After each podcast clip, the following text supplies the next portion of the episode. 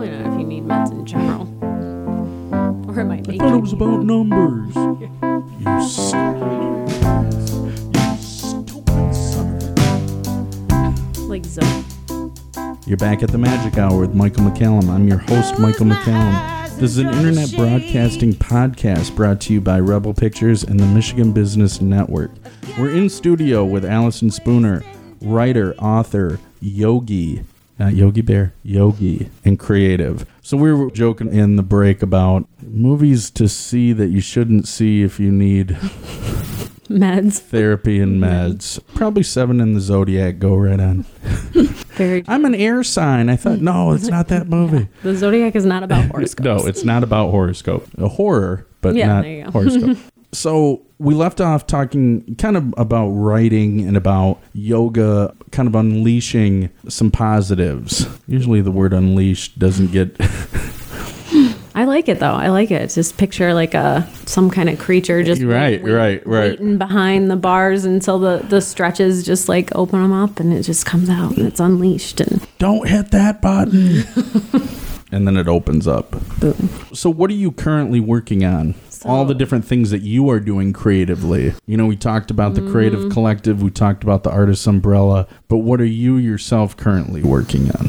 So I guess writing projects wise, and because of this is kind of started because of the artist umbrella and events that I was attending, like the Poetry Room. So all the creative events spurred this. I've actually taken the path into nonfiction, but sticking with the flash fiction, the flash parameters in a nonfiction world. So give me an example. So I'll do you better. I'll give you a story. Oh. Going to the Poetry Room and then the Artist Umbrella and seeing artists and poets and people reading just share such personal things. Poetry is always so personal, and all the stories that people would share were so personal. And I would come and, you know, share my fiction stories, which fiction's my first love and I love it and nothing wrong with it. And I think, you know, people really enjoyed it, but I always felt like, you know, you guys are really, you know, putting yourselves out there and putting your hearts on your sleeves. Like, I had a lot to say. I can do this. And so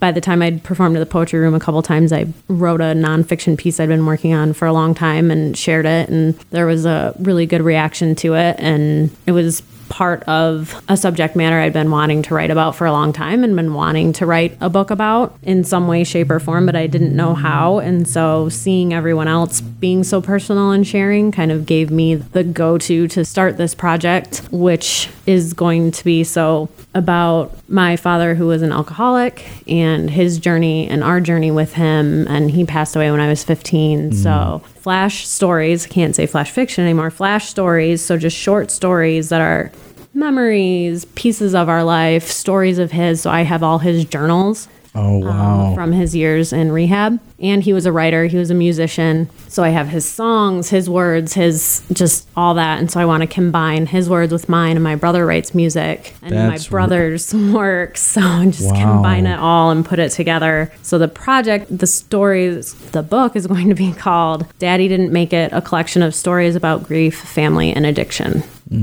So that's what I'm working on now. That's heavy. That's very commendable too. It's kind of cool because, you know, he kind of lives on through his words and kind of and really like giving a rebirth to his work and his world. And the Artist Umbrella has been such a accepting place to read that, and so I've read 2 or 3 pieces now there around that subject matter. And I started reading it at the Poetry Room, and it wasn't quite poetry, so it always felt a little off. I love the Poetry Room and what they do, but then reading at the Artist Umbrella, where there was all these different kinds of pieces, just felt right. And just seeing everyone being up at these different events and sharing so much about themselves just kind of gave me the power to be like, all right, I wanted to do this for so long. This is the time. This is the place. I mean, in that group setting, you can get a strength from that. I think it's strange sometimes too, is like, it's not always about like you getting up and sharing something and everybody giving criticism to it. Sometimes it's like, can you just fucking listen? Can you listen and be supportive? supportive. And that doesn't mean you have to love it. Mm-hmm. It just means sometimes, like, if you didn't love it, mm-hmm. just kind of keep it to yourself. Mm-hmm. Nobody needs to know. Mm-hmm. But I've gotten such great feedback, too. The first couple of times I read, I had so many people come up and say, you know, my mother was an alcoholic or my father, you know, I have these stories. I feel like this, and nobody's, you know, really put it into words. And, you know, thank you for sharing. And so that also, you know, told me that it was time